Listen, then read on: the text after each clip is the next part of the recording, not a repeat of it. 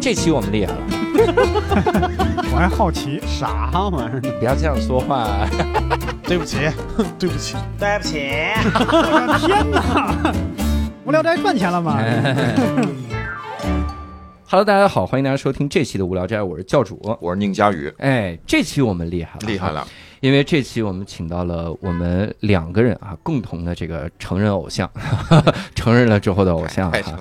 而且这个咱们这次的嘉宾啊，一提到他，你就一下就能想出来他所从事的这个内容。嗯，为啥？你看，比如我如果说宁佳宇，大家可能还要问他到底是电台主持，还是一个这个脱口秀演员，还是一个要饭的？他不知道，因为这三个因素都在你身上 在你身上捆绑是吧？呃，还是一个闲聊的靶子是吧？就是大家会骂你的那个 鞋靶子。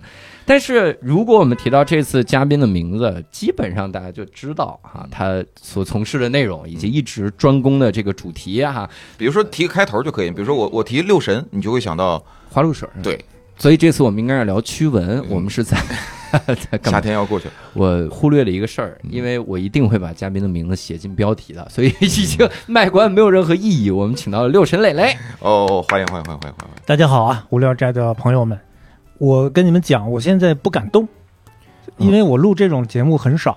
嗯，刚开始教主告诉我说，说我嘴距离这个麦的不能动，我现在就特特别尴尬。我现在是能能晃头吗？这个是，啊，可以，我就我是僵在这儿的，我就定了型了，像被点穴了一样是吧？啊。我给你解一下，哎，这种心态像金庸笔下的那个人物。我我最早知道六神老师的这个公众号是应该就是一四年中，但可能时间有一点点偏差。但是那个时候是我一个朋友，我一个朋友跟我说，他说他有一个男神，就是男神开公众号，他就给我推了这个公众号。我一看男神就是字面意义上男神，六神磊磊读金庸。当时我我其实第一反应想的就是我说。这个公众号应该读不了多少年，因为我觉得十四本儿对吧？你你读个两年差不多了哈，反复读能怎么样？没想到人家就一直读到现在哈，而且这个不停的在出书，最近还出了一本书叫《越过人生的刀锋：金庸女子图鉴》啊。我们现在现场宁佳宇也是拿着这本书哈，来之前特意把这书往往做旧了翻，是我看这是书我表示我看过了，这书这这不是一般人看过书的状态啊！这书感觉都盘出来这个书了，做旧，所以我们这次呢也刚好有这个契机啊，哈，能跟六神老师一块儿来聊聊这本书，也聊聊这个所有的这些个书里面蕴藏的这个事儿哈。我这个首先要跟大家坦白一下，虽然我是一四年关注六神老师的公众号，但我到现在为止都没打开过，没不是什么玩意儿，光看名字啊！我我到现在为止真是没读过金庸的书。哦，我这次的心态就是抱着把教主的麦关了吧，别六神老师咱俩聊吧，不是不哎配聊你，等等，我这个就有意思了哈嗯。为啥呢？我坐在这儿就是告诉大家，就即使你没看过任何金庸的书，但六神磊磊老师的这个书你是完全能看懂的。嗯因为我看这个《越过人生的刀锋》这本书的时候，没有任何的障碍。我的一开始想的是，里面举的例子全是金庸笔下的人物，然后动不动就说里面有一些章节是这样的说，比如谁谁谁，他如果怎么怎么样，他也就不会最后遇到谁谁谁或者什么什么救他一刀。就这个情节我完全不知道。嗯，但是看这本书我是没有障碍。的。因为呃，六神老师好在他前面有大概会有很短的几句话交代一下嗯。他的他的命运，嗯就是非常简单的简短，说了一下这个，所以对对对，这是一个所有人都能看懂的这个书啊，嗯。所以我们也来跟六神老师来聊一聊。您第一开始是什么契机就开始读金庸，然后想到开这个公众号，一直就公众号的名字都叫六神磊磊读金庸啊。其实我最爱的就是教主这样的读者，嗯，就他上来告诉你说我没有看过金庸，嗯就特别好。呃，平时我自己比较怕什么样的朋友呢？嗯，就是他因为你看金庸，他上来就会跟你聊说，哎，刘老师，我也特别喜欢金庸。啊啊啊这时候我就尴尬了，啊！呃我不知道和你就是开话题开到哪个段位比较好，哦你知道吗？就我其实这句话刚才刚想说，嗯。啊，你想说 我也看金庸，给噎回去了。其实这个局不好善，尴尬，其实我也没看过，其实。特别好，就是说我没看过哦，特别好。嗯，这样我就会很释然。其实平时我自己很怕什么呢？很怕我自己滔滔不绝聊金庸，而嗯。对方其实不喜欢，哦。这个时候我内心就会有一种愧疚嗯。啊、不安，就想拉那个进度条，你知道吗？啊。就赶快把自己这个话给拉完啊、拉完之后别人去聊他们喜欢的事儿。啊，我们聊古龙，国家我就啥呀？这是硬跳。哎，你问题是什么什么来着？我问啊为为啥当时开始什么契机开始读金庸的？我们那个时候呢，我是八四年生人啊，嗯那个时候金庸可以叫躲不过。嗯，啊，我不知道，呃，佳宇你是不是有这样的记忆？是佳宇五二年生人，应该多对我上在工厂上班的时候啊，你比金庸先生只是小三十岁，是吧？就躲不过。嗯那个时候这样的，就是你打开电视啊，嗯出来一个最火的武侠片儿，嗯呃，原著金庸，嗯，你打开《射雕英雄传》，原著金庸；嗯，打开《神雕侠侣》，原著金庸。嗯不但有金庸，还有全庸，呃，电视上少 各。种盗版，各种盗版。我我在这儿插一句，就是那个啊呃，佳玉，不知道你有没有印象？当时出了好多那个全庸，嗯什么金康、嗯，金庸剧是吧？嗯金庸新就写假金庸。后来我破案了，哦，我破案了，你知道谁干的吗？谁？冯唐，哦，哦，他自己说的，他干的，嗯，他他为啥就？他弄的，那个时候就可以挣钱，他自己讲的，哦，他真是啥也敢讲，他自己就是他自己太服了他自己讲的。哎，这这个感觉特像我那天，因为我听了《来都来了》那一期，嗯呃，六神老师去参加这个播客的录制，它里面提到张三丰，就是完全不在乎别人的看法了，就是有点那个意思。他自己讲的，对对，自己讲这个。他都能讲，我就在这就讲出来。嗯你说当时看金庸就是这样的，就是啊，你躲不开，嗯就到哪儿都是金庸。嗯当时我小学的时候呢，我家离学校很近，嗯所以小伙伴都全跑到我家，先看完《射雕英雄传》，嗯，八三版的那个，嗯再回家。它有它有两个好处，嗯一个好处是近，嗯，看完回家；嗯另一个好处是我学习好，所以在我家玩，爸妈他放心。啊，啊，爸妈说怎么还没回来呢？他们说我在王小磊家玩。我说好好，那回来这么早干嘛？多跟别人学习学习啊？电视剧都演完了，不得不回来，还是听出来。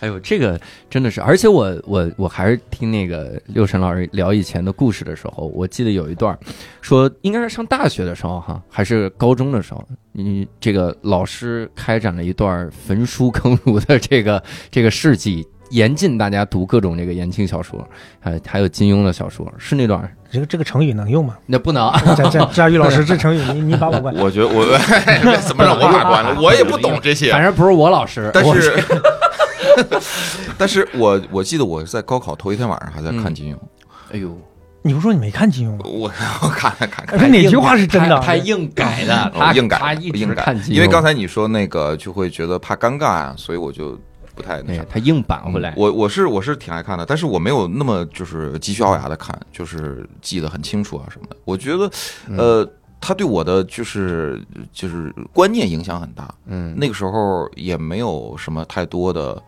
呃，那时候看漫画，一个是看嗯漫画比较多，小说那时候那个呃金庸、古龙这是肯定要看的，嗯像什么黄易啊，什么卧嗯卧龙生啊，嗯这些是一定要看的。嗯但是金庸这个就是，我前两天还看有一个人说什么说金庸如果说把那些招式去掉的话，它就是爱情小说。哼哦，爱情去掉呃，对，呃，那就是啊、那就不能提了那就不能提了那就那就不能提了。嗯，对 教主说那个事儿呢，嗯我当时上中学，嗯当时老师是严防死守，是不准大家接触武侠小说的，嗯特别是金庸。嗯当时老师们感觉，如果这个孩子你开始看金庸了，嗯，那你就不说彻底完蛋吧，你这辈子就已经百分之八十已经毁掉了，哟，就几乎是不可挽救的了。嗯。当时我在一班，我是我们当时小孩里边这个金学研究会会长，啊金学研究会我会我自己封的啊，自己封的。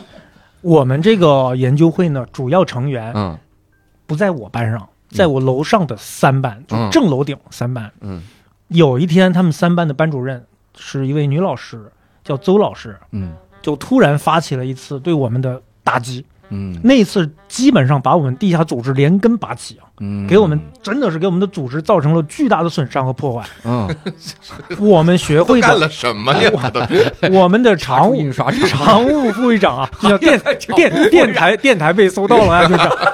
常务副会长卢同学，啊。他那儿有一套我们大家都要用的金庸全集，在他那儿哦呦被当场蛊惑，在三班，嗯。老师很坏，老师让班干部就是前后门一堵，嗯。就开始搜查查电台。嗯。啊。嗯，卢同学想销毁都来不及，那金庸书很大的，他没法把它吃了，你知道吗？吃不完，吃不完，吃不了，分给全班吃，都能吃饱。全。班。老师，我饿了，老师，我开始。吃不了，吃不了。完了，老师呢就逮了我们几个骨干成员，啊。有七八个吧，嗯。都是我们的骨干成员啊，好苗子啊，嗯。我特别喜爱的成员，就排成一排。嗯老师就让你们说，你们先写检讨嗯嗯嗯，啊，检讨就是发誓，就是我发誓啊，今生今世和金庸一刀两断，再无瓜葛啊，是吧？金庸知道这事儿吗？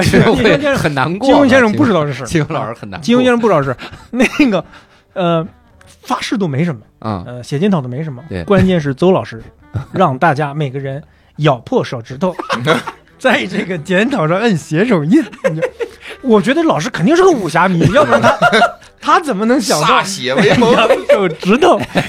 然后这帮这帮同学就是啊教主，如果这个事发生在今天啊这个事上热搜，对，肯定绝对上热搜。每件事儿每个点都能上热搜，歃血为盟先来一条当时我们就真的是老实，啊。那个年代的孩子真老实，就开始咬手指头。嗯，然后跟老师说：“老师，真的咬不破呀，很难呢。”就是那个咱们无聊斋朋友，你们自己试一试。别你你你你哦，我们不是说煽动你们做这种事儿啊，我开玩笑的啊，我反应过来了啊。六神老师应该被网络毒打。保护意识特别强。后来有一个班主呃班干部，嗯有一个班干部，嗯说老师既然咬不破，嗯，那就用刀吧。这班干部太坏了咱每个人从小到大都有这样的班干部，啊！就这种为虎作伥。这个这个班干部现在干嘛呢？我这个写写了一个叫《班干部独苦楼》，不知道到哪儿去了，他不知道到哪儿去了。后来老师就采纳了他的建议，嗯，让那几位同学用小刀割手指头。哟，就我们的常务不卫副会长生啊！卢同学，那就不能割呀，嗯，他一刀下去呀就晕了，就晕血，眩晕。哟，老师就把他送校医院嗯。老师这个时候才知道冷兵器那很厉害的。老师才知啊，道，这老师他想的很简单，像武侠 武侠小说看多了是吧？割一下好像没什么。这个就我们当时读金庸，我们真的是一腔热爱，嗯真的是一种对老先生的爱呀，嗯冒着枪林弹雨、生命的危险，嗯，像余华讲的那样，我是把无数个我奔跑成一个我去爱你，是吧？太感动了。是是是真的真的，嗯，这个故事有点长，因为教主问起来，我就才在这说说了一下。嗯我我觉得这个这个这个故事真的就是能体现一件事儿，就那个时候你真是躲不开金庸，嗯老师绝对也看过。然后老师绝对 受这个影响很深，要不歃血为盟都有。呃，而且小朋友之间互相就是比这呃那时候不懂爱情，就最小的时候也不懂历史，嗯那你只能懂招数，易筋经、乾坤大挪移、蛤蟆功、嗯，降龙十，最爱练的就是降龙十八掌，，对就是亢龙有悔，飞龙在天我我当时看的还是黄日华那个版本，啊，那就是电视，剧，就是我就觉得他那就是八三版，哎，我每哎我每次看那个兰州拉面师傅，我都觉得降龙十八掌是吧？亲切，像亢龙有悔是吧？对，这啊这面拉肯定好，这师傅厉害了，这感觉。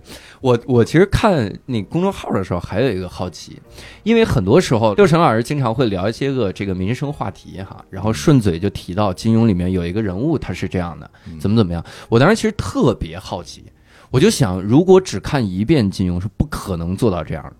包括咱们这本书，就是《越过人生的刀锋：金庸女子图鉴》里面，其实有很多的这个人物，他的这个形象，你你看一遍的时候，可能没啥印象。说真是说实话啊，嗯没啥印象。更何况像我们这种没看过的，就打开了之后，发现里面一半人没听过，就是这种感觉嗯。这种时候就不得不问了哈，那您是得看了多少遍金庸的这些个作品？嗯，佳宇老师看了多少遍？你先说个数，我在这书上再乘以倍数。哟，家长往两万说，你说五十万遍，咱就先毛个大让他先说，我我再来改。我看的就是有偏好的会看多看几遍，嗯比如说像《鹿鼎记》，可能看了有，呃，就从小到大吧，可能看了，但也没超过十遍。呃，就这么想娶七个老婆，你这是怎么？不不是，你看像那个呃呃《射雕》《神雕》嗯。呃《倚天》，这是比较爱看的，嗯。这是可能多看，但是没有一个都没有一个超过十遍，少的可能就看过一遍。哦，像像什么《连城诀》或者是嗯。那个那个石石中玉他们那叫什么来着？《侠客行》，对对对，我就嗯就看了一遍，我就嗯就就没法看第二遍。呃，就是故事它肯定是有自己的偏好嘛。嗯。嗯，这是金庸全集看了这两，那全庸金集呢？就是那种盗版的了。那个看不完，那看不完，那看不完。那个我也没少看，你比如说当时金庸新先生著的，金金庸新先生是我特别喜欢一位武侠作家，金庸先生金庸新先生写过《大侠风清扬》嗯九阴九阳》，我还读过哦，这不都是附属的延伸的读过读过？嗯，我还读过这个金庸巨先生著的《乾坤残梦》，是《天龙八部》的后续。嗯 我还读过叫《风流老顽童》，啊。我我想读这个书，对。你这个可以可以在这里面讲吗？风流老顽童。一代魔女梅超风，哎呀，剑魔独孤求败。啊。写特别好。他还说那个独孤求败有一把剑叫赤玉剑，啊，然后那个赤玉剑对着太阳说：“赤玉向阳，剑女无双。”这是 哎呀，然后他的那个对手就吟出来：“重剑无锋，大巧不工。”哎呀，哇塞，太棒了！连上了，全连上了。全看过，当时全看过，全看过。那不是你是后来高考咋考的呀？你是 你后来高考考证吗？我高考考我高考挺好的，就哎我向两位解释一下，看金庸真的不影响学习，嗯，真的不影响学习。为什么我影响呢？我我你你就没看呢？看看《鹿鼎怎么》看？全看那个七个老婆的事儿了，就影响学习。那个有个朋友叫辛元平，啊。他也是解读金庸小说的，嗯。人家是也是北大的高材生，现在是博士，嗯。他不影响学习。嗯。后来他和他爸谈判，嗯，中学的时候嗯，他说：“爸，我别的课外书我什么都没有要求，嗯，我就金庸这个十四本书，你让我看，看了十四本书我就不看了。”嗯，他爸冷笑说：“骗我？难道人家就不会继续再写吗？” 结果人家就真的不再写了。这他爸挺有意思。哎，这个真的嗯就特像以前那种，就说我读过金庸好多书，金庸的作品我至少读了二十多部，就是这个怎么来的？对，读了金庸新先生的，所以这个学习好不好啊，跟读不读金庸没有什么关系啊，一毛钱关系都没有就。就跟学习好不好有关系。的确是，的确是。所以大概是多少遍呢？如果是金庸先生正经的这个作品，如果全加在一起，嗯嗯，上百遍肯定有。但是其实我和这个佳宇情况其实很像，嗯。也有自己不很喜欢的，读书变数也少。嗯。呃，比如说像《碧血剑》嗯。嗯，呃，《飞狐外传》，嗯，其实说实话读的少。嗯。嗯，碧血剑我还小时候还挺爱看的，那会儿还有哦。小还有小人书，那时候画的那个对。温青青画的金蛇郎君，我太我觉得好看贼酷。嗯。当时就前不久我们做过活动，嗯当时和人史航老师，嗯就我们在一起聊金庸。当时我们说好，谁都不准提前做功课，嗯嗯谁做功课谁孙子。就考试之前，我们说好不准考前复习。啊然后我就发现他在微博上他更新了一张图，嗯演那个袁子一的那个女演员叫什么来着？老版的中式的《雪山飞狐》里边嗯嗯那个女演员，我一看见那个，马上我告诉他，我说你肯定舞弊了，你不然你怎么会你想到发一张这个演员的图？嗯你是不是在偷偷的补《飞狐外传》？啊你就觉得《飞狐外传》我们不熟悉，你在这恶补，他就承认了，打软肋。这就是坏，你知道吗？那这就坏。我觉得史航老师的性格可能就是那种，就是那我是孙子，我就是孙子，偷偷补课来着。我发个微博告诉你们，发微博告诉大家。但是我有个想法哈，嗯，像我自己当时遇见金庸啊，就那种状态，嗯就其实可以说就是一个读者，嗯你去遇见你喜欢的一个作家也好，歌手也好，嗯艺人也好，最好的状态嗯，就是当时没有任何社会对这个人的评价、嗯褒贬，什么都没有，嗯你就是光机和他的作品撞上了，相遇了，打动你，对，这是我我觉得是最美最美的。嗯就比如说我，你小时候我们大家走在街上是吧？嗯耳朵里忽然飘过来一句歌是吧？天青色等烟雨，而我在等你。哇，这什么歌？哦真好听哎，好听！嗯我看看这啥歌？对我去看一看。哎，周杰伦是吧嗯？青花瓷，好耶好耶，我去听听。我，这是最美好的，对对对吧？？你比如说，嗯，我们走在街上，或者来一段钢琴曲，嗯当当当当当当当当当当，哦，是是是，特好听是吧嗯？这什么曲子？朋友告诉你说，啊是月光是吧？嗯，朋友跟你说，哎，是贝多芬，哇，这贝多芬太棒了！说我对去听听这贝多芬还有什么？哦，原来有钢琴曲是吧？协奏曲、嗯交响乐，嗯你爱上贝多芬了。嗯嗯，后来才知道，刚刚那不是贝多芬，是德彪西，是吧？没关系，没没关系，你你爱他的作品呢，我就知道这后边肯定有梗。坏就就是哪种坏在哪种呢？你先接触到的是社会对他的评价，啊，对，盖棺定论，对呃比如说啊，杜甫，呃，字子美是吧？嗯河南巩县人，嗯唐代伟大的现实主义作家，代表作《三吏三别》，那完了，，对对，那完了，嗯，我我没有勇气，也没有这个热情去打开他作品来读。对对对，坏就坏在这儿。那马尔克斯，伟大的魔幻现实主义作家，对曾获诺贝尔奖，代表作这个，代表作那个，那完了，你百年孤独，你永远打不开。对对，但但是大部分人在这个受教育的过程当中，往往是先是那样的，而不是先从杜甫的哪一句哪一哪一句语不惊人死不休我插进去了，从马尔克斯那个那房子人跟房子长一块儿的从那儿插进去了。对对对，你一定是从那个东西插进去，才是真正的去就是这样了解。对嗯，就是上次我记得哪个作家说，他说他喜欢杜甫啊，嗯就是忽然特别悲伤的时候，呃，读到四句诗：嗯莫自使眼哭，收辱泪纵横。嗯，眼哭既见骨，天地终无情。就说你别哭了，嗯你别哭了，把你的泪水收起来吧。嗯，就算你哭干了眼睛，见了骨头，天地终无情。他说当时他咣叽一下就被感动，觉得哎，杜甫真的是，什么叫沉郁顿挫，是吧？嗯这种力量就爱上了。你如果按照那一套，先教杜甫是伟大的现实主义诗人，杜甫代表作是什么什么什么，杜甫的意义是什么？嗯杜甫热爱祖国的大好河山，杜甫关心人民的疾苦，你爱不上杜甫。对对对，所以我我呃也看过六神老师那个读唐诗，嗯也是经常会被呃自己没有看到的一些东西，他说出来了，就是会会会受我感染我。是觉得那种就嗯撞击一下那个感觉。嗯我是我是零五年那个时候，我高考复习最压力最大的时候，嗯然后我是在那个就随便打开了电视台，然后看了东南卫视，我印象特别深，嗯然后看看了一个。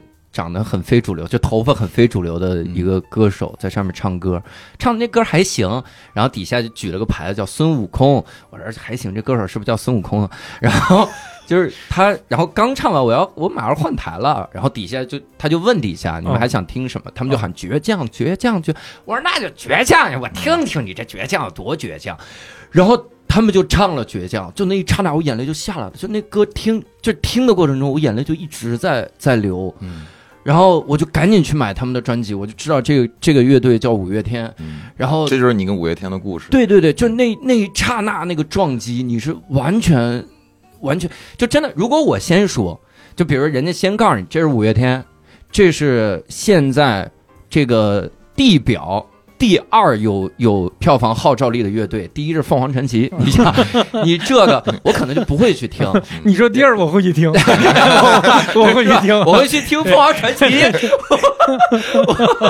所以他他当时我就觉得哇，那一刹那那个感觉是很好的，真的就像呃刘晨老师说这种，就你跟他最纯粹的作品直接接触那个感觉好。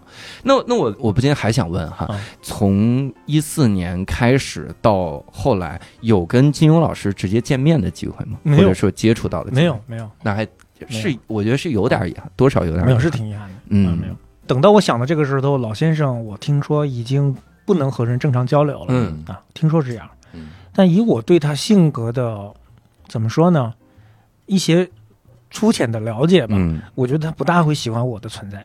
嗯。哎这个话得说回来，嗯。不能叫存在，显得自己把特别当个事儿还存在呢，你配存在吗？你，嗯。我觉得他可能不大喜欢我们这样的解读的人，嗯他不喜欢你把他的作品这样那样解读。因为我看过一些他对呃，包括呃，把他的作品翻译做做成了电影啊，做成了电视剧啊，或者是各种各样的那些导演演员的一些评价。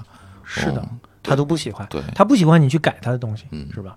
嗯，包括比如说，其实有的改特别成功的，你像那个林青霞的《东方不败》呀，嗯就就很美，很很成功，他是不喜欢的。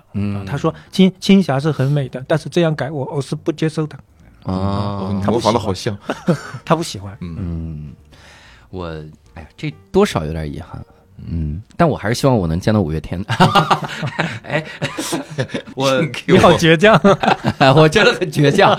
把这段剪下来发给五月天。你知道我之前都想过什么方法，就是我以后每次演出现场，我就直接放五月天的歌，这样我不就侵权了吗？然后他告我，我不仅要赔偿，我还要在那个上加一个条款，就是我必须当面道歉。然哎后来，呀，可是金庸先生都没来告我这么久，你这也不侵权呀？问题是这，我 我就每次引用都引用了一小点一我都小点。我都想瞎了心了，我都。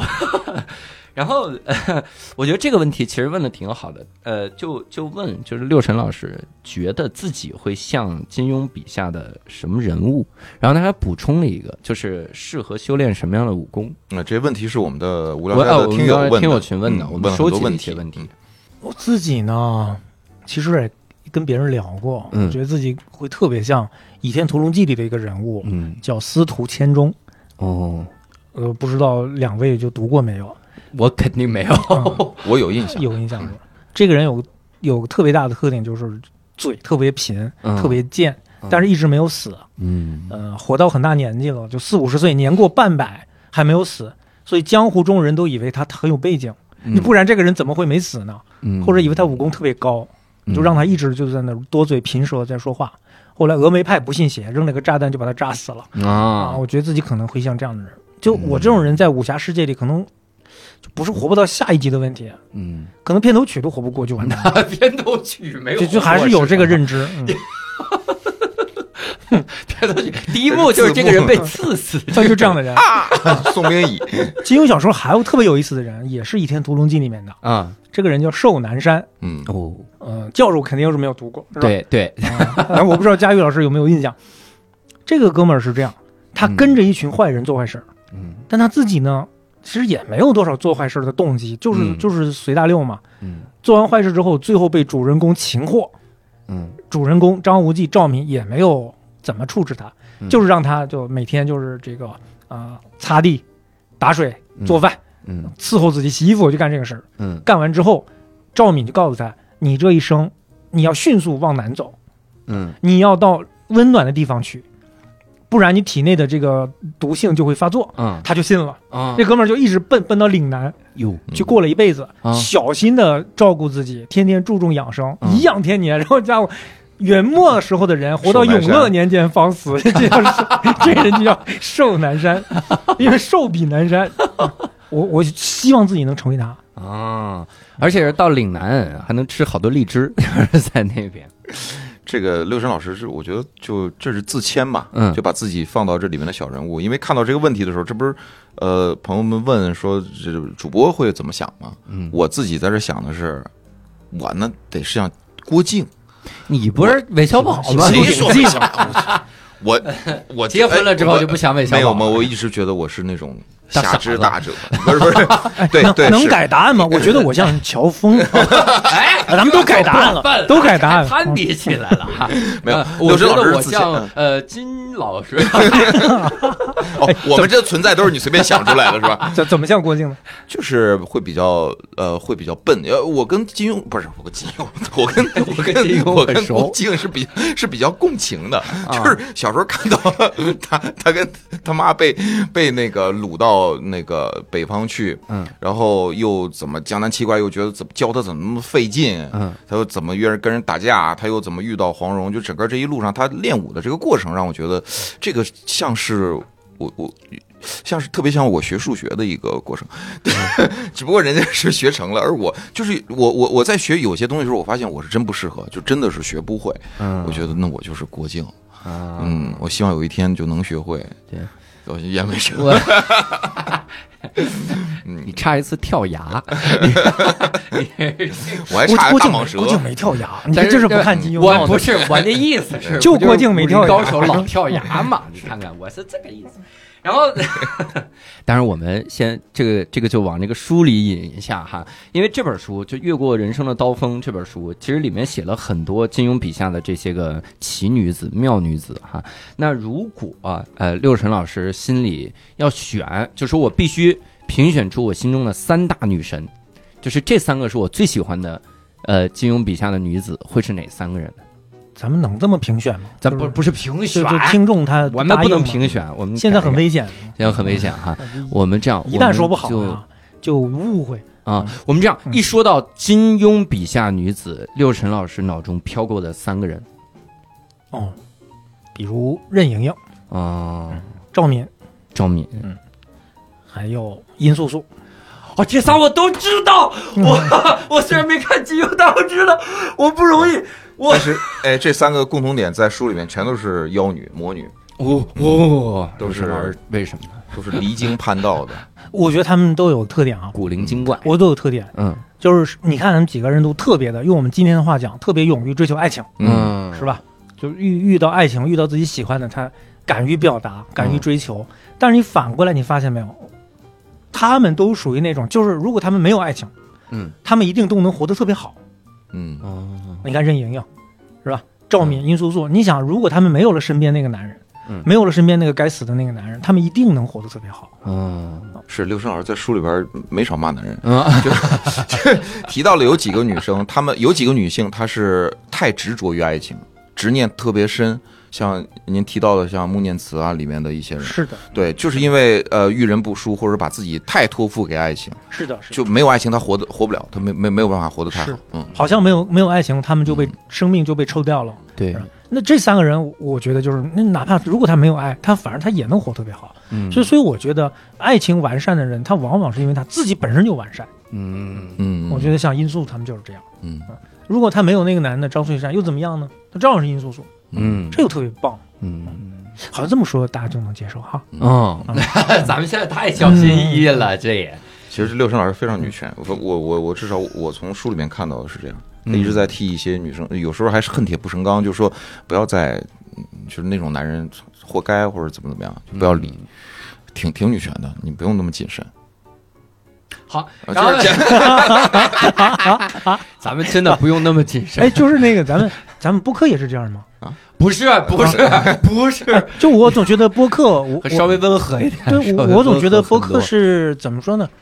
当然我的了解是很浅层次的啊，我总觉得播客其实是好像是一群有趣的人，对又有见解的人聚在一起的一个圈子。好像我觉得播客其实没有那么多的撕裂呀、抬杠呀，我觉得是不是更很温暖的一个一个因为地方？播客有一个好处在于啥？就是他他喜欢听播客的人，他是愿意花这么长时间来听你的观点的，所以他往往就比较温和，对所以，不用那么谨慎啊。不是吧唧一个标签贴上去，不是吧？是不是嗯，但是宁佳宇在那闲聊里被骂，那就活该，那是人性的问题。这个 道德的扭曲。他们聊，他们聊谐星聊天会，骂宁佳宇，还把无聊斋烧上，说宁佳宇这人就别来闲聊，去无聊斋相互伤害好不好？为什么呀？底下好多的评论，教主问号，我我没惹你们任何人。真的我没惹你们任何人。嗯，那教教主呢？教主对这个一想到就是还有还用说吗？啊，张无忌啊，教主 这是我唯一知道。但是我我真是觉得我有点变了。嗯就我我现在如果去看金庸的作品，我带入的就跟我小时候看的肯定不一样，因为我发现我到了三十五岁之后产生了巨大的变化。就我现在带看什么电影啥的，我不带主角，嗯我觉得我不是主角，我带配角。我看那超级英雄电影都是那种，就嘎一个变身，旁边一个旁边一个老头儿，那个那个那个煎饼摊儿，噗叭就倒了，或者那水果铺叭就被砸了。我带入就是那个店主，我说这得怎么码回去啊？就超级英雄在旁边打架，我就心疼那果子，我说这一个个捡回去多难呐、就是现在有这种心态，心老的厉害。对，真的。你看武侠小说里，大侠一打架，咣把桌子给周了，对我就带入我是开店的那个人。是是你打架打架，你把我桌子周了干什么呢？所以我现在觉得那句话就是我心里话，要打出去打，对啊别回了我铺子。哎，这这个武侠小说以前是这种主角光环呢，但是在像那个《卧虎藏龙》或者是后期有一些，他不是开始讨论这个大侠平时的日常生活吗？这个也是因为，呃就是这个行业更加的发达和丰富了，嗯我们才关注到这么多维度嘛。啊，一点儿都佳宇老师，我没听懂你问题，真的。哎，你问我你太你问我，你问我，你问我，我最喜欢的是谁不？是我刚刚，我刚刚正在认认真的想，佳宇老师上价值，我得往上接，对，这一句你忽然给我一个打断了字儿我没听没有没有我的价值又掉下来了。问我问我问我问我问我上价值，咱就咱留到后边上价值行不行？咱这但是呃，我们先还是聊回这本书吧哈。当时为啥咱们能想到写这本书呢？就是这个契机是啥？就专门写一个女子图鉴女子图鉴，因为你写男子图鉴没人看呢，铁 定这百分百。那就我们一你想一群男的跑到书店，发现上面有本书叫《金庸男子图鉴》，立我刻不买。退，呵 推是吧？然后女生路过看见本《男子图鉴更》，退生气是吧？我凭什么要看你《男子图鉴》？你那我就是这样的，就很多的作品，嗯。很多的文学，你会发现，其实你把里边的女性角色拿掉，它照样它它没影响。嗯，我们一说小说最好四大名著，对，你看四大名著里边三本都是没有好好写女人的，对。是《三国演义》《水浒传》是吧？它《西游记》都不好好写女人。对，你把里边女性全拿掉，嗯，你就《西游记》，女儿女少少了个女儿国，把女儿光拿掉，那它它不影响。嗯。但是金庸小说不一样，嗯，你《射雕英雄传》，你把黄蓉拿掉试试，对这书就别看了，这书就就郭靖你自己玩去吧，就就就蒙古就牧马放羊，一辈子牧马放羊，你就就玩去吧。嗯你把李平拿掉，嗯是吧？对，它不成立。所以金庸小说里女性角色是特别特别特别精彩的，嗯啊这个我觉得值得咱们单独拿出来讲。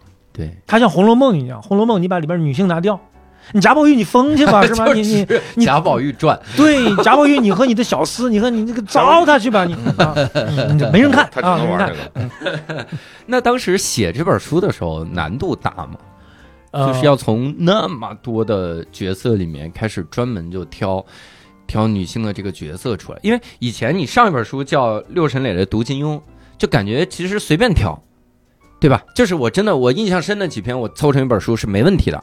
但如果这个名字咱们就叫《女子图鉴》，那哇，那真是要在那么多的女性角色中挑，那这个难度大吗？难度不大，嗯。嗯，真正难的是什么呢？真正难的是我是男的，嗯嗯，哎，我是男的，我是真正的男的，我 我我在这儿哎，我想说，我特别感谢我们现在的读者，嗯。居然能接纳嗯一个男的，嗯。并且年龄已经不太友好的男的，嗯。去写一本书叫《女子图鉴》。嗯。虽然这些女生也是男作者写出来的，嗯，但是在今天，我还是觉得感谢大家的宽容，嗯，感谢大家饶我一命，感谢大家接纳我去写。你说会不会有一个听众说什么？六神磊磊和金庸都是男的？应我我我我真的感谢。呃，其实其实我们真的读书也好，干什么也好啊，嗯呃，我们真的不必去老去拿着一个两性视角，对对吧？咱们看书视角有很多，而不是只有两性视角，不是只有男频和女频。嗯是吧好的作品它是可以超越男频女频的。嗯，你说金庸小说算男频算女频嗯是吧？？《红楼梦》算男频算女频，没有不分男女女频。对呃，说实话，我自己倒是感受了一下。呃，从我当然我的样本肯定不标准啊。嗯我从我身边的感受来讲，我觉得女生肯定比男生读的要少，就是我的感受。相比之下，我问一圈儿，可能有的女生说：“哎呀，读金庸啊，对，读金庸读的相对要少。嗯但是我并不认为这个就成为说咱就这个这个就就不可以写女子图鉴或者什么的。我从我个人角度来讲，反倒我觉得读这样的书是建立一个男的对女的应该怎么相处。应该怎么去爱，应该什么的，这这是非常重要。就我们老说说，哎，你这个作品应该教男孩子怎么对女孩子好，应该教男孩子怎么去保护女性。嗯这个书里面，六川老师里面有有好多，就是说这个呃相处之道，嗯或者是呃人家那个爱情好好在哪儿，嗯嗯，就这个女人好好在哪儿？嗯，我觉得不论是给女人看还是给男人看，都都都是一个启蒙。我我觉得至少他对我是巨大的启蒙。嗯，你小时候没有什么，我妈是就坚定的那个琼瑶剧的爱好者，她在家什么几度夕阳红、一帘幽梦什么这些嗯喜欢看是吗啊就？超级爱看。我妈喜欢知音，我小时候跟着我妈看了好多知音呃，知音我也看，我杂志杂志对我也我也我也都看，就这些，但是那些并没有真正的打动我，我觉得有一点抓马，就是那种，嗯。反倒是金庸里面，比如说对于爱情，我最深的印象就是郭靖背着黄蓉去去去治病那块儿，嗯就是在在射雕结尾那一块儿是的，嗯。呃，就是当时我我没有感受过那么热烈的感情，我觉得哦，原来爱情是这样的，两个人就生死相依是这样的。然后我看你这本书里边，呃，刚才教授也没问我说这个呃想到的三个女性，如果让我写，我我为啥问你呀？对 对对如果让我写，我跟你说，这个我是他故意的，他故意的。对对，不是我的意思是说，他看你答案准备好了，他故意不问。作为一个读者，作为一个读者，就是我会把郭呃，我会把黄蓉、把赵敏、把呃程灵素放在前面。嗯我我在最之前的时候，我会因为李若彤好看，我会喜欢小龙女，喜欢王语嫣。但是你你就是喜欢李若彤吗？你这不是最简单的一个？哎，你是不是还喜欢大内密探零零发？喜欢喜欢喜欢喜欢那个那个叫吴相什么的，那个啊那个男的，但是他们要更更加的独立自主。就是这里边儿，呃，至少我我我在看这本书我脑袋还是配音，还是 我无无相神功那个那个老爷们儿，还是那个老爷们儿。哎呀，我不行了。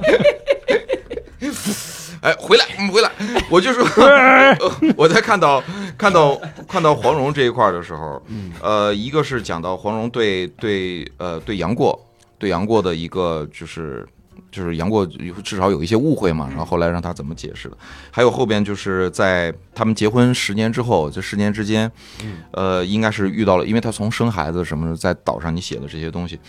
到他们俩发生长啸、约战李莫愁，以及后来他们俩在襄阳城头，郭靖手持长剑督师，黄蓉站在背后望着他，心中充满了说不尽的爱慕眷恋。这个这个这个时候，我是我是就是就会，倒没有说泪洒当场，是浑身会发麻的。嗯我觉得说这样的女性，包括后边赵敏的那个。赵敏替周芷若说的那个话，大家一定要看这本书里面的这一段，就是，呃，说赵敏赵敏说的是啥来着？对我们替播客就是能知道这本书里的这一段指的是哪儿。啊，对，就是 替替周芷若说，话，说句话，说说你那个还是会赖到说宋青书做的事情，你会赖到周芷若红颜祸水那那那上面。对对，对这个事情，包括程灵素的那种说“我爱你”跟你无关，我我就是爱你，我尽管我没有那么漂亮，但是我喜欢你，我可以为了你去死。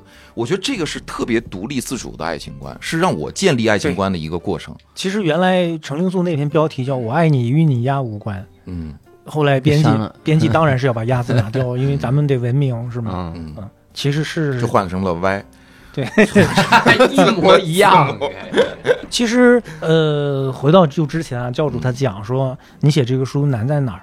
嗯、那要说难，还有个难的就是确实难在筛选，嗯。因为金庸写的里边女性她种类特别多，嗯。她们的情感呀、特别的丰富，嗯。就好多好多想给大家介绍的。嗯。比如我在这里给大家举个例子，你像《笑傲江湖》里边哈、写到这么一对，有这么一对伴侣，嗯。叫桐柏双奇，嗯。很小的小小人物，大家都可能不知道。嗯，上次有个朋友说，哎，他说我老家有个桐柏山，你知道吗？在金庸小说里边有露出。他说我考考你，在哪儿露出的？哦我说《笑傲江湖》里有桐柏双奇，哟，嗯就是桐柏双奇是很小的小人物。嗯他们怎么回事呢？就是一群人去对付主角任盈盈，嗯任盈盈把他们都给治了，把他们都给控制住了，然后挨个弄死，就是一个个弄死。你想，你一个配角是吧？嗯你利欲熏心，你去对付主角，嗯你还被主角给收拾了。那这个时候主角怎么对付你，他都有理。那这个时候任盈盈忽然就好奇，就杀到桐柏双旗的时候，就嗯问了他们说：“你们两个人天天在一起，你们是夫妻吗嗯？”然后桐柏双旗里面那个女的嗯，就说：“我俩不是夫妻，但我俩比夫妻还好呢。哟，”就忽然这一下，我挺感动的，嗯我我真的挺感动的。就我们是配角，我们是小人物，嗯，我们做错事了，你可以处置我们，嗯但是我们的感情我不用你来问和评判，嗯，我们有自己的标准，我们就是爱情，不是夫妻怎么了？是吧嗯？我们比人夫妻还好呢。嗯哎，忽然任盈也被打动了，嗯任盈说：“滚滚滚，滚！”哎呀，滚！但任盈说了一句是吧？嗯下去之后做真正的夫妻，啊，不是夫妻俩人在一起成什么样子？啊，丢都丢死人了。哎，他虽然他说丢都丢死人了，但是其实他被这个爱情打动心里是对对对羡慕的这能知道，嗯就是你看金庸小说，他随便勾勒几笔，一个小人物一句一句台词，但就能给你这些这些感动。对。就是这这是金庸厉害的地方。对我想到一个很坏的问题，我只是作为一个喜剧演员，突然想到，就是如果我考六神类的，就是呃，我老家是内蒙，在金庸哪哪个地方出现过好几本儿，都是好几本儿都出现过。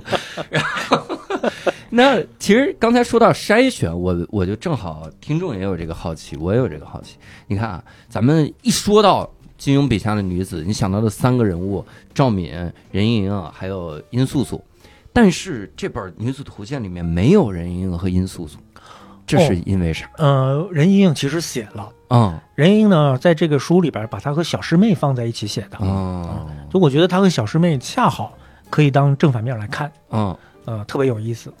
这个书里有一篇文章哈，嗯叫《华山派的坏家教》。嗯这里边我就想和大家探讨一件事，就是大家不知道你发现没有，任盈盈和小师妹其实年龄是差不多的，嗯，都是十八九岁，但是几乎咱们所有人都觉得任盈盈岁数更大，哦，是吧？嗯因为她更成熟，她更能干，而小师妹就哭鼻子，是吧？更脆弱。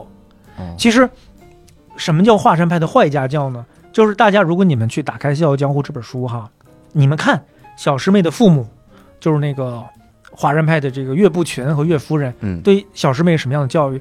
小师妹每当她对任何的公共的事物、嗯对门派里的事儿发表看法的时候，她爹妈必定是一句话给打断：山儿不要多嘴，啊，山儿不要胡闹，山儿你少插嘴。嗯那我就不插嘴了，我就永远是小孩呗。对反正我说什么都是幼稚的呗。对，是吧？所以小师妹你看就哭，闹。人生遇到的最大挫折就是自己一把宝剑被大师哥给打到山崖下面去了，嗯，他就用脚跺地，眼睛就流泪，这就是他最大的挫折。对，然后他就觉得，嗯、那我我就保持这个状态呗，我不会自己做决定呗。嗯但你看任盈盈，同样的年纪，任盈他爸怎么锻炼和培养他的？嗯是把他当接班人来培养啊。嗯然后任盈盈就有主见，嗯对吧？他爸干那么多大事儿，任盈盈是重要的一个臂柱，两人差距就来了。嗯，所以，所以我觉得金庸小说它真的告诉我们很多道理啊。嗯。你看，就是所有那种没有主见的这种孩子他背后，往往都有一个像华山掌门两口子那样独断专行的家长。对对对啊。对，好，这个这我我也有有一定的原因，就是有一定责任，因为你有一定责任，因为小师妹她妈姓宁嘛，就是跟我丁佳宇老师，哦您要再这么聊啊，强行攀亲戚是吧？无聊斋也得被骂，您这硬攀啊，真是啊。那这金庸笔下姓刘的有多少？我得就往外你数一数刘正风，这个灭门和你有关系。那我多少跟张无忌有点这个交集。弄这刚才六晨老师说这个的时候，我想顺便提到我一个很就看这本书的时候一个很大的感悟，就真的是。因为很多时候我特担心听众觉得这本书是啥呢？就是一个金庸迷，嗯然后我看这本书，哎呀，重温一下当年的岁月，有那种感觉了，成了一个就金庸作品评，就就那个那个叫啥评论集，自娱或者什么自乐感感感悟节，自娱自乐那种感觉但完全不是。因为这里面呢，它是又有这个情节里面的一些个有意思的事儿，又一下就折射出来一些个嗯很有这个叫值得品杂的一些个道理。嗯其中有一个我印象真的太深了，就是呃，就是打工人不要 不要那么入戏。嗯哇天哪，这个那一篇看的我就很感动。你说它里面讲的是那个谁，我我名字我真是抱歉，我名字有点不记得。静慧。啊，静慧，嗯，他看到那个周芷若和张无忌的时候，他看到张无忌就就骂，就说嗯你你这个人武林败类，你这个你姓宁你，这个你们姓宁的怎么回事儿？无耻之无耻无耻家语，他就骂这个，然后他那个那那种同仇敌忾的那个劲儿，他他放在那儿，结果最后人家人家俩在一起，你犯不着。啊，对，犯不着。那你犯不着。我一下我就想起我在新东方的时候那感觉了，我天，真的，在新东方的时候，好多领导啊，就是有人他跳槽跳到别的地儿去了啊，那领导就骂，就说那个机构，我告诉你，兔子尾巴长不了，那都什么人才往那儿走？底下那老师们就同仇敌忾，谁谁转到那边，我他妈把谁拉黑。过两天领导跳到那边，崩溃了。底下老师就说：“那我们这朋友圈删是不删呢？”就 是这个例子太贴切了。真的，我要早知道这例子，我写到这本书里边去，是吧，宁老师是吧？这个太贴切了，这个例子 就这个意思啊。真的是这感觉。你不知道人家之间爱恨情仇，你你你不要去管这个，对，你就是做事儿啊。你像于谦老师那多好呀，对，于谦老师他就不跟着，呃，对，是吧？底下的徒弟们表忠心，那就不是人，那就是啥啥。于谦老师人家不，人家玩小矮马，那 开动物园儿啊对啊这，这就是这样。嗯其实我觉得打工人还不要这样，我觉得打工人还不要太多事儿，嗯，就是想明白我来这儿做事儿，我是来工作的，我来养家糊口，对，发光发热，我不是来拉帮结派交朋友的。嗯就是你发现没有，就是咱们职场上啊，在没有事儿的人眼里，这个公司一天到晚就没有事儿；嗯，对，在有事儿的人眼里，他觉得这个公司二十四小时全是事儿。暗流汹涌，风雨飘摇对他告诉你，你没注意吗？啊，早上开会的时候，教主看了家云烟，有这是有意思的，这眼中是有内容的。对，他俩是一对，哎，我还以为是赵家的狗看了我一这眼，么看出来，就就全是事儿。你没注意吗？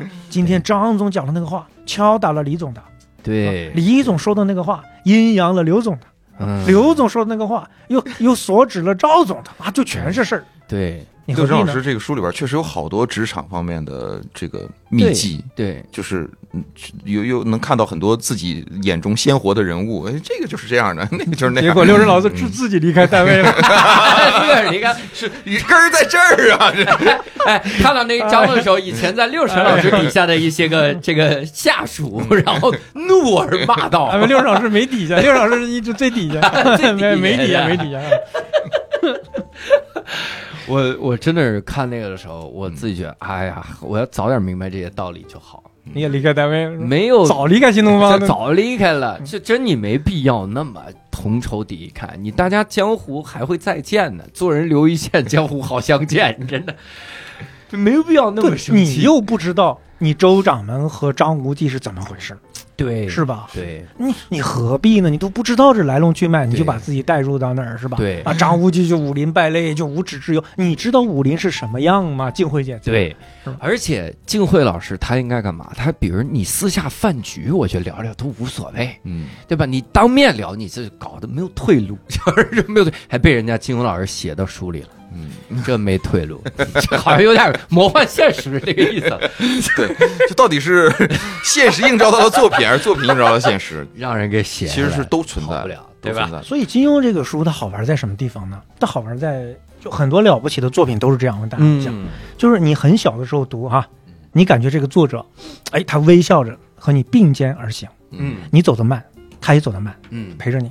嗯你大一点，你少年了，他还是微笑着，是吧？嗯和你并肩而行，就像那个段誉的轻功一样。段誉他跟人走路就这样的，你多快，段誉都傻笑着，嗯，温和的和你并肩而行。对，好，等到我们到人生岁数越来越大，你都冲刺了，是是吧？？你都三级跳了，嗯你嘎嘣跳到悬崖那边去了，回头一看，哎，金庸还是和你微笑着并肩而行。嗯，就是到好的作者，他越好的作者，他能陪你走到越远的地方，对，而有的作者陪你走了一段，你就会发现陪不下去了，嗯你没法再回头再看一遍了，是看不了了。哎，我我会离开他，嗯，是吧？只是我青春的时候我喜欢，但是好的作者，你看，比如说你《红楼梦》，当然我喜欢《红楼梦》，我就说的，他会陪你一直走，一直走。他曹雪芹总是微笑着在那儿，嗯？他也不嘎嘣跳到前面去向你炫耀，啊我很牛，我博古通今，是吧？看我引经据典，他没有，他就微笑着陪着你。感谢郭敬明老师陪我初三走过了两个礼拜的，你怎么把我心里想的人就讲出来了？真的陪我走了两个礼拜难。道你没有求生欲吗？我当时先看的《幻城》，我哭的不得了。这个这没有无所谓的，我我哎，我是看的《梦里花落知多少》，后来我就非常后悔自己流的眼泪。是吧？我我看到《幻城》时哭了好久，我还很记得那个。然后我看了人家漫画，我就他妈的，我他妈眼泪一颗颗塞了回去。我把地上的地下水我都抽出一点儿，是肯定有一滴是我眼泪，我往眼睛里塞，就那种感觉。我们 我们这个书里面，我还有一个感触，除了看到这些个，就是你一下被击中了，就这个这个事儿，你你入戏了。我职场没入戏，我看这书我入戏了，就那个感觉。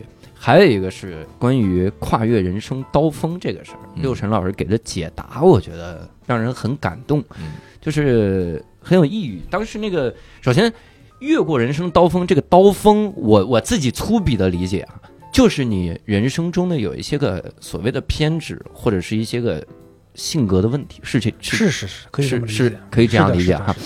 然后说解法和答案就是温柔，就很多时候，当你你你真的能做到这俩字很难。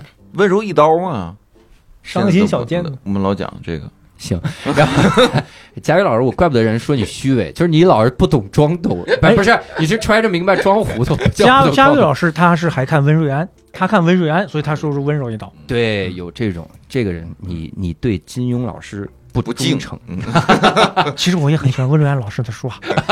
这个温瑞安老师最好看的，我跟大家推荐，其实是我觉得其实是《神州奇侠》系列，大家可以去看一看。嗯嗯，我也挺喜欢的啊。其实我们都是背着金庸老爷子，背着金庸老爷子背着金庸偷偷干了件事儿。老爷趴在你后背上，看文瑞安呐，该翻篇了。你看的有点慢。金庸老爷子念动咒语，掉了一座须弥山来压我。呃，呃说回来，这个越过人生刀锋哈，当时您是怎么想到起这个标题？因为呢，有一个英国作家毛姆，嗯毛姆其实咱们都知道，就是从这个个刀锋来的。是的，我们都很多朋友看过这个呃《月亮和六便士》嗯啊，其实他有一本小说就叫《刀锋》。嗯毛姆讲呢，他说人生之上，刀锋难越，嗯救赎之道就在其中。我理解他说的刀锋，可能是人的啊生活也好啊，嗯心理也好，可能有一些很过不去的地方，嗯，是吧？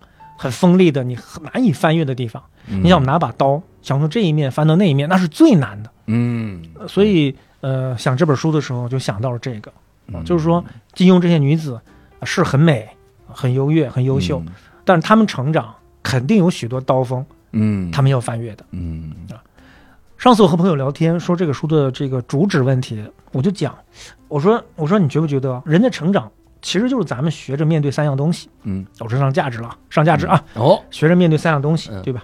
诱惑，嗯。面对委屈，嗯面对执念嗯啊，三样东西就是你学着面对三样东西。嗯，然后那个朋友说，对，他说你发现没有，其实你讲这个人家佛家早就讲了，就是贪嗔痴，嗯嗯，诱惑不就是贪吗？哦，是吧？你委屈不就让你嗔吗？嗔执，念就是痴嘛。嗯是吧为什么说温柔呢？这个温柔讲的不是对别人的。我们这一说温柔啊，可能有的人就理解，你是不是指我们女性？嗯我们女性就要跪舔男人呢，是吧？为什么我们要温柔？不，我们指的温柔不是对别人，嗯，是对自己，嗯，对，是对自己温柔。嗯比如，你就说自己的感受哈，就是原来自己呢，嗯，说实话，对朋友其实要求很高，嗯内心里对朋友其实很挑剔。你比如说，朋友说了一句什么话呀，做了个什么事儿，我不认可，马上心里就会一个白眼翻过去。嗯后来慢慢的就会好很多，就会发现谁不是人呢？嗯你不是人，你也是人呢。嗯，是吧？你也说了很多话，做很多事儿让别人翻白眼的，慢慢就好了。你比如说，我就说我今天一个事儿，就我今天遇到一个事儿，嗯，我今天酒店里我进电梯，嗯。然后呢，一个妈妈拿了很多行李，嗯。然后就训她的小孩儿：“你看闹，你看闹，你看没有？你背后这个就是警察叔叔，就指着我啊，啊，这是便衣，啊马上把你逮走。哟，”然后小孩就盯着我看，嗯，那我就蹲下来跟他说：“嗯我说叔叔不是便衣，嗯。哦，不是，我是这么讲的，嗯我说叔叔不逮你，嗯。我说你那么好，叔叔为什么逮你啊？嗯我说你多大了？他就说他两岁，才两岁，他两岁啊哎。然后我们就聊天，嗯这个时候啊，他妈妈忽然就讲了一句：“嗯，嗨，这个孩子一出生就在英国，没有见过这么多中国脸，他可能不熟悉你，没关系啊，和叔叔好好聊天。嗯”嗯，其实我就想，就普通一句路人的话，可能在十年前，嗯我可能马上一个白眼就翻过去了。嗯，哦，一出生就在英国，很了不起吗？对，是吧？嗯但是现在的我，我就觉得其实其其实没什么。嗯他就想说这句话嘛，对他对你是善意的嘛，他让他的孩子和你交流，这不挺好的吗？嗯小朋友愿意和我交流是我的荣幸啊。嗯怎么说呢？对周围的一切没有那么的苛刻了，嗯，没有那么觉得自己啊，自己就是在鄙视链的高地，站在哪里就就好些。对，能够好像就是能够就不把一些话有有所解读了。就应该是那种感觉，就是不去揣测他说这个话到底是什么意思啊，事儿就放下来，啊，就放下来，就发现、嗯发现自己，哎，好吧，就这个意思吧。啊，那比如说我小孩儿，对他把自己自己要总结那词儿也放下了，我我我小孩儿现在三岁多，嗯，我现在已经发现，我说小孩儿吧，你笨笨的，嗯就做各种那个呃早教的呀、嗯启蒙的各种这种题目啊什么的，嗯不是很灵光，嗯肯定没有我小时候灵光，肯定没有。嗯，但如果是换了多年前，我会着急的，嗯，我会比较焦虑的。啊怎么这么简单都不会啊？嗯但是现在其实就没什么呗。你想想郭靖呗，那能笨过郭靖啊？嗯是？吧？嗯还能比郭靖还傻，就没有什么呗。就从现在开始琢磨怎么能让他遇到一个黄蓉，然后琢磨自己她她是小姑娘，她是小姑娘，她是小姑娘，就你就没有那些执念了，就很好呀。没有那执念了，你也开心，她也开心了。嗯对自己温柔，其实也对其他人温柔，对这世界也温柔起来。对啊、嗯，一般上价值就冷场了，是吧？一般上价值就感觉要结束了，但其实不是。就像收口了一样，是吧？哦咱们要收了。那就我觉得这个是跟是跟年龄的成长、阅历的增长有关系，其实也是还是说也是跟年龄有关系，嗯就没有那么的呃张牙舞爪了，嗯是吧？啊，没有那么的眼里揉不得沙子了。嗯你会忽然发现，其实自己就是个沙子。哎，有没有就是因为在阅读的过程当中，包括自己思考，你在写东西，它的肯定是你自己去去体会的一个过程。那你现在的这种感受和你最开始写读金庸的时候的感受，也有了巨大的变化吗？还是说也是一脉相承的，只不过是在鱼贯式的往前进？嗯你会有变化啊。嗯比如说，原来你看金庸小说，就感觉瞧不上张无忌这种人，嗯。嗯，我，觉得特别面，花心，对，然后呢，哎，犹豫不决，嗯。那、觉得好像做事也没个主见啊。嗯。后来慢慢你就知道了，哦，其实金庸就是想写个普通人，嗯。嗯。因为金庸写了之前杨过、郭靖那样的是吧，大侠、大帅哥，嗯。然后写过那种惊天动地的啊，那种至死迷他那种爱情嗯。啊，就是我见着他，我这辈子就是他了，嗯就不会改了。写过这种爱情，是吧？嗯，郭靖、黄蓉一见面就是他了，杨过、小龙女一见面就是他了，是吧？就是一见钟情了，定了，就这种感情成为这本书的设定了。嗯但其实你说我们生活中，咱们普通人，谁的爱情是这样的？嗯咵，我见着他了，我这辈子就是他。对，很少很少的，嗯大家为什么爱看他，也是因为他不是普通人的生活，真的就他他他其实其实那嗯金庸他写到后来写到《倚天屠龙记》，他写的爱情就是有考量、嗯有选择，是吧？甚至有一些平庸的和猥琐的东西在里面。嗯那么普通人的感情，你们自己想想，你不是这样的吗？嗯你选择你身边这个人的时候，你有没有考量过？是不是？嗯你有没有权衡过？你有没有一些很平庸的东西，嗯甚至是猥琐的在里边？但是最后你还是迎来一份爱情啊！就是我觉得金庸可能就是想写个普通人，性格也是普通的，感情也是普通的，犹犹豫豫也好，什么样就普通人吗？嗯他的作品在后期到写《鹿鼎记》的时候，那就是另一个维度上的普通人了。对，嗯呃，对，那个佳玉老师他说在《鹿鼎记》看了好多遍，嗯那《鹿鼎记》里的感情，你比如阿珂这种感情，他其实特别像我们现实中的选择。嗯阿珂原来觉得那个郑克爽特别不错，嗯长身玉立、英俊潇洒，家世门第又好，那跟他在一起确实开心啊，嗯有荣耀啊，有光环啊，对呀、对呀、那后来，哎，他跟了韦小宝，书上有段描写啊，他觉得自己跟了韦小宝，暗自庆幸。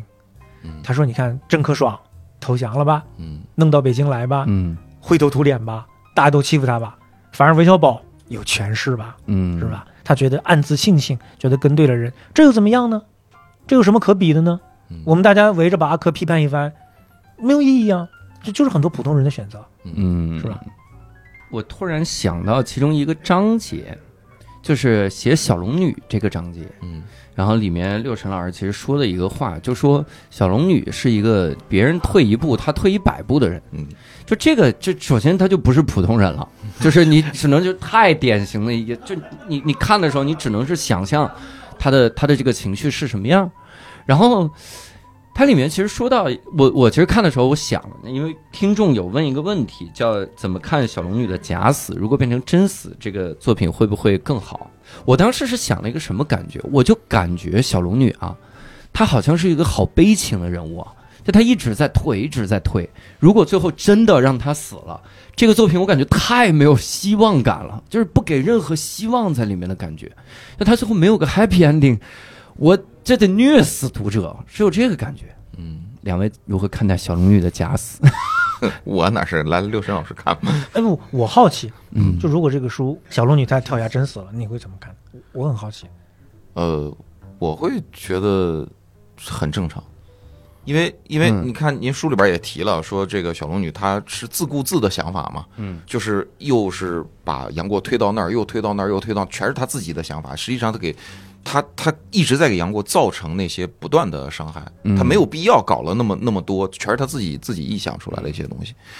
呃，我我就觉得这个这个人物设定的，如果说他就那么走了，我也能接受，呃因为我我对文学作品，我我我相对来说，当然这是通俗文学，我我是更包容的。比如说嗯到后来，不论郭襄是怎么样对这个大哥哥，嗯呃，是怎么误了终身？包括六神老师里边是那也不叫误啊，人家不过得挺好的嘛。嗯后来就是人，就是我想表达的就是人有各种各样的选择，嗯可以让自己选择多一点儿。嗯呃，甚至是你没找到自己选择对的人，包括刚才提到那个说，我我我联想到的就是，嗯说让杨康去跟周芷若，他们俩是是是是配一对儿会比较好。消消乐，对 他们俩俩人互相抵消了。俩俩俩人的这个这个情感或者追求啊什么这些，他们更更需要，那就是没有遇到对的人嘛。那个遇到穆念慈，那个遇到了张无忌，你去遇到对的人嘛。小龙女就应该就应该早一点儿把这个事情想通。嗯我觉得小龙女啊，她是这么一种人，就我在书上写的啊，嗯。小龙女特别本能的，她畏惧矛盾，嗯。因为她在古墓里的生活啊，她人际关系等等非常简单，嗯。是吧？就一个孙婆婆，嗯，然后就几个棺材，你那个你那个表述，我觉得特别好玩，就是他把一辈子都安排好了，把他最后死在哪个棺材里边都安排好了。嗯就这个是我睡的，我以后我就是在这儿。对，编号都有。对，我 我睡四号，孙婆婆三号，过会儿将来你是五号哈，啊啊，这个没事儿你暖暖床什么的。那这这个和我们生活当中有一些人太像，嗯确实是可是他出了那个古墓之后，小龙女发现很多对手，很多人，这些人好复杂，嗯嗯是吧？嗯好多矛盾。他觉得黄蓉也好，郭靖也好，这全真派的郝大通也好，孙不二也好，朱自柳也好，是吧？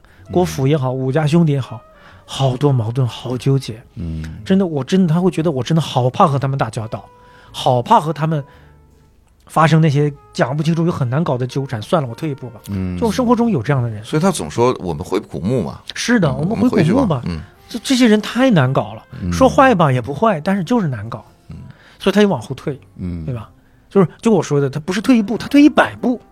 他听说，呃，说，呃，过儿也许不是和我在一起，嗯是吧呃，过儿也许是和郭芙在一起，嗯呃，听人说，如果我和过儿在一块儿呢，就会对过儿不利，然后他就退。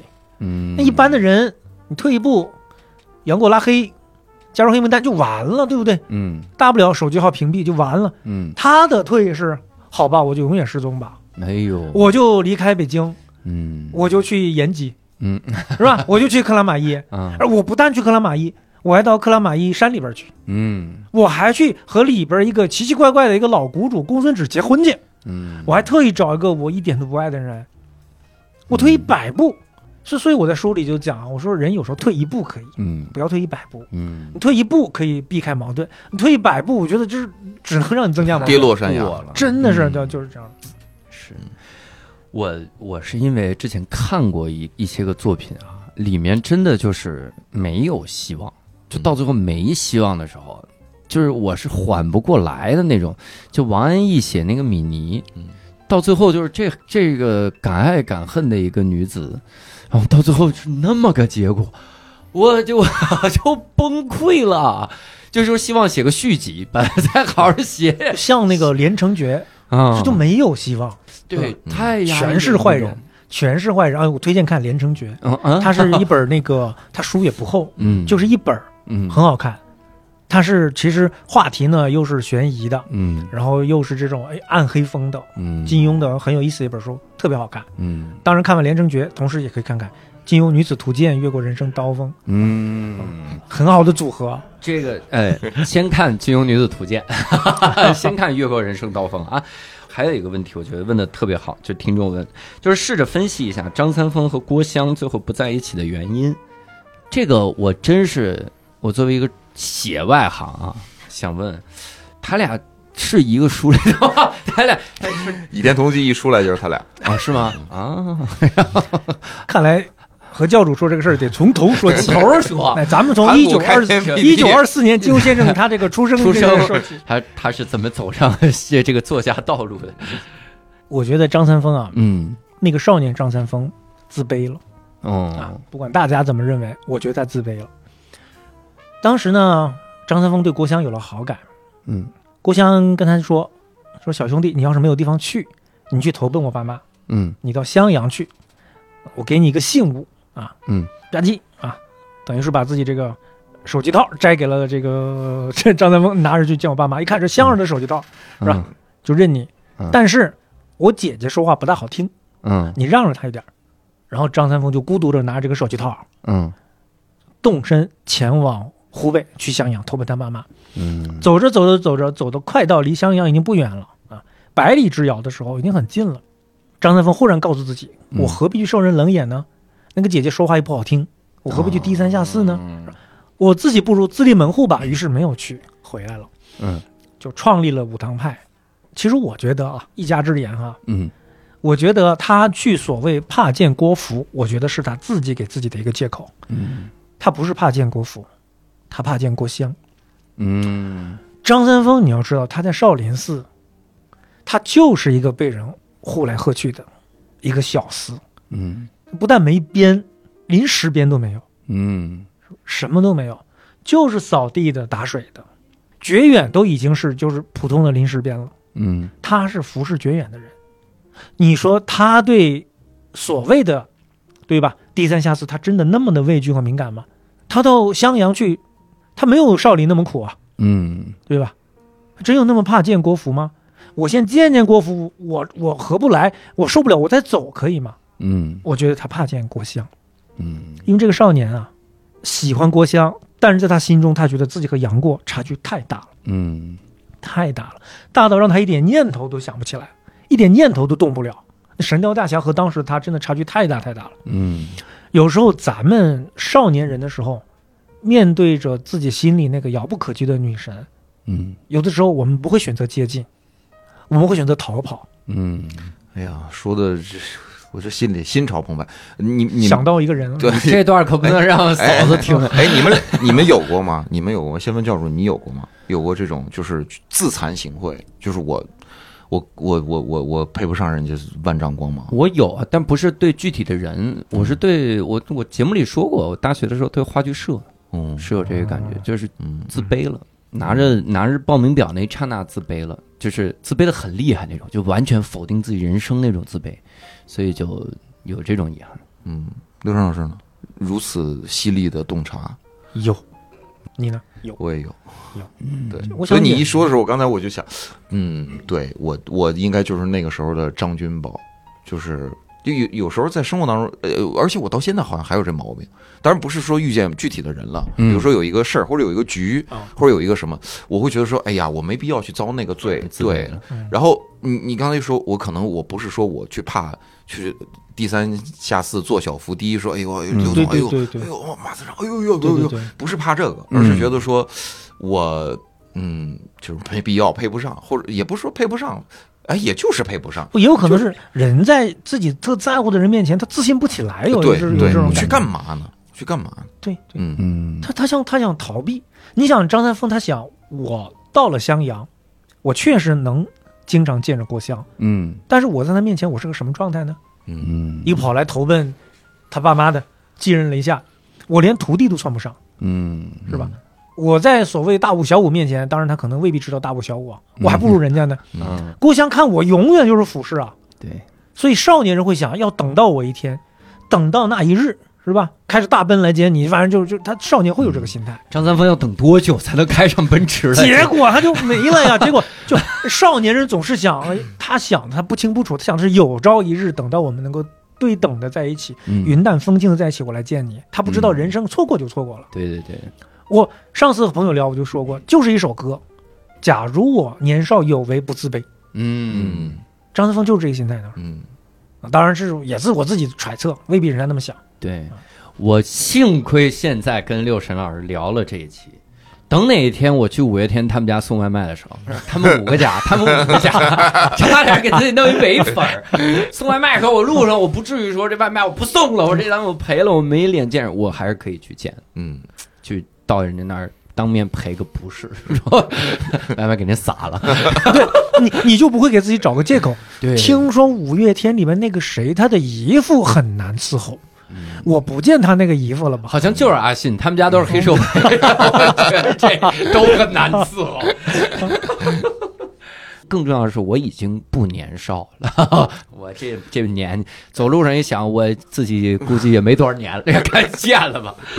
我觉得刚才六少老师说到这个揣测的问题，我我很喜欢这种揣测，嗯，就是呃，作品一出来，当然就离开作家母体了嘛，大家就是开始各种各样的点评或者各种看法。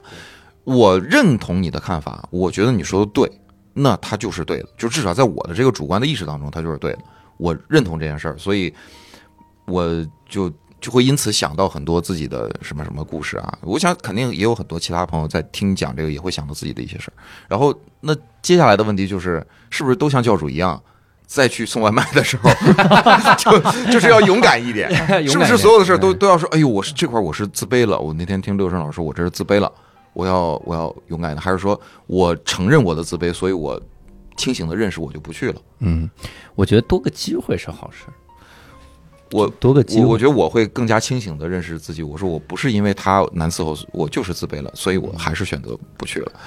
哎我只是看得要是我，我今天我是张俊宝，嗯我还会像他一样的选择。嗯，其实咱俩其实是是都会都对很像。我我也会我也我也会会转头走。别去了吧，去干嘛呢？嗯，你就算你跟别人凑了一局，见着了他，说上两句话，我甚至不在乎我将来啊能否开宗立派，嗯，我我只是觉得说我换个地方我可以。嗯，这个你这个感觉啊，很像金庸写的一个人，美刀王胡一之啊，哎呦，啊。美刀王胡一之其实武功高强，英俊潇洒，但是他就喜欢陈圆圆，嗯，然后他就年少有为，却很自卑。啊。他做什么事儿呢？就在陈圆圆身边那个花坛里面打工，当花匠园丁，当了好多年了，每天就为了看着陈圆圆，嗯。一代大侠，你每天就在那种花。我我我这我来不了，我离得远点，花也不种我来离得远点我看不了。看啊嗯。武功高强嗯，年少有为，相貌英俊。宁佳宇像的其实是自卑的性格，前面那三个跟我都没关系。一字儿都没有关系。你你说他像就是自卑这块像是吧？但不得不说，你有相貌啊，嗯你这英俊谈不上，但是有相貌，没有人能说你没有脸。我是那个无我是那个无相是啊？我前面就买好了，我哎，这都是 callback 了哈。这个，那呃，其实我觉得最后可以问一个问题哈，因为这个问题我觉得挺有意思，在于啥呢？嗯，聊金庸的人其实很多很多，但是比如说六神老师，你如何给自己定位这个这个这个点？就是你聊的金庸和别人聊的金庸会有一些个不一样的地方吗？我最大的特点呢，还是正直。哦，正直，正直直，正直，这个 还是因为思想品德，呃，一身正气啊，浩然正气，嗯所以感觉自己特别像乔峰呢。嗯就是我修改过那个答案，那个宁老师，宁老师说他像郭靖是吧？我我马上改答案，我像乔峰，我就是浩然正气，啊，用一腔正气去读金庸，嗯，用一腔正气去解读金庸笔下的女子，是吧？嗯呃，这个是我最大的特点，就是正字儿。嗯，那你以后应该改成孟子读金庸，无养无浩然之气，这 太正了，你这。孟浩然读金庸。哎呀，那最后的时候还是真诚的再次给各位推荐啊，这个《越过人生的刀锋》这本书，真的无论你有没有读过金庸先生的作品，你看这本书都会觉得特别的好，津津有味儿。面对凛冽的刀锋，作为脆弱而又充满欲望的凡人，该如何越过？来，下一句。大家千万不要因为这个朗朗诵朗诵的水平而拒绝这么好一本书，希望大家也不要因为宁佳玉摸过这本书，然后拒绝这这本书。我们这 也真的是希望大家都去看一看。很好看，很好看。这个，因为这个书，我我我真的要夸一句了。我看过很多的书啊，很多的作者他是把他的观点生怕你不明白，他给你掰开了揉碎了就塞到你嘴里，让你品咂出其实咂摸出那个味儿来。点瞧不起读者。有有点那感觉嗯，甚至我都是这种人，嗯因为我老师出身嗯，老师真的就是这样，就是碎，烦人，就是这个事儿大家都明白了，我也要再跟你说一遍，我生怕你不明白，有有这个感觉。但是我读读这本书的时候，我没有任何的，就说我被强加了个观点的感觉，因为很多事儿就是点到为止，有点像一个武侠高手的这个感觉。我就是点到为止啊，我我不是说要就打了半天就嘎哔啦吧啦吧啦再使劲打什么的，就是打一下，然后大家相互知道深浅，就那个感觉，我觉得那个很微妙，这是我看这本书里看出来的感觉。六神老师现在皱着眉头，可能就是六神说：“哎，说什么呢？我的观点已经掰开了揉碎了，往里塞了呀，没塞成功吗？就我感觉我已经掰成羊肉泡馍了，一小颗一小颗的，然后呢，教主告诉我说：“你这还是个烧饼。”还是个烧饼，那你是不知道我要写一东西那是什么样的。哎呀，真的是这有有那种感觉，就不会让人觉得烦。这真的是我读这个书的感觉哈，所以也希望各位能多去看一看这个书。但我最后要给出个难题啊，这个难题还挺难的，我觉得对作者来说会非常的难。如果刘晨老师就只推荐这本书里的一篇，或者就一个你笔下的这个什么，你笔下就是就是这本书里的你写的你笔下的这个章节，呃，章节哈，你会推荐哪个？我可能会推荐这个吧，嗯，有一篇写李莫愁的，哦。叫《如何面对人生里的不公》嗯。啊、我们这个地方呢，也不是说大家特别的丧啊，嗯。但是确实有句话叫：如果你觉得这个世界特别公平，嗯。那么你是幸运的。啊啊、因为不公平其实是常态。对。有些事儿它确实和公平无关，对对，你比如像恋爱，嗯。它和公平是无关的。嗯，恋爱是一个关于勇气和幸运的这么一个游戏，对。大家不用到恋爱里去找公平，嗯。就像李莫愁那样，嗯。觉得自己在恋爱里被不公平的对待了。嗯。啊，非要去找这个公平，是吧？你凭什么不喜欢我而喜欢他？然后李莫愁一辈子就搭进去了，一辈子就干一件事儿，和前男友前男友一家找不痛快。嗯。有的公平是我们要努力的，咱们要去找回来的，嗯。是吧？有的公平，我觉得咱们不用执着。嗯，我我 你看，真的是不同的人看看一个作品看出东西不一样。我看了这本书里，就看六神老师写这本书里，我对李莫愁的印象感受最深的还是职场。我就觉得不要把 不要把鲁莽当霸气，我就是有的领导你就觉得你就觉得他好霸气，有的时候他不是霸气，他是缺根筋。是你不要那么的忠于他。我真的我感觉，哎呀，但是我我很多的前老板是不错的，不是说我前老板们都是这样的哈。但是你的确有，我能想到一些前领导他是这样的。哎呦，我修饰一下，我前面说了两句是是，我是随口附和的，这个很要命，这你家一试一试就把自己给试进去了，没有特质啊，我不知道前领导是谁，这个没有特质，没任何特质，没有特质，没有特没质。都没有啊，都没有。哎呀，真是不同人看出不同的角度啊！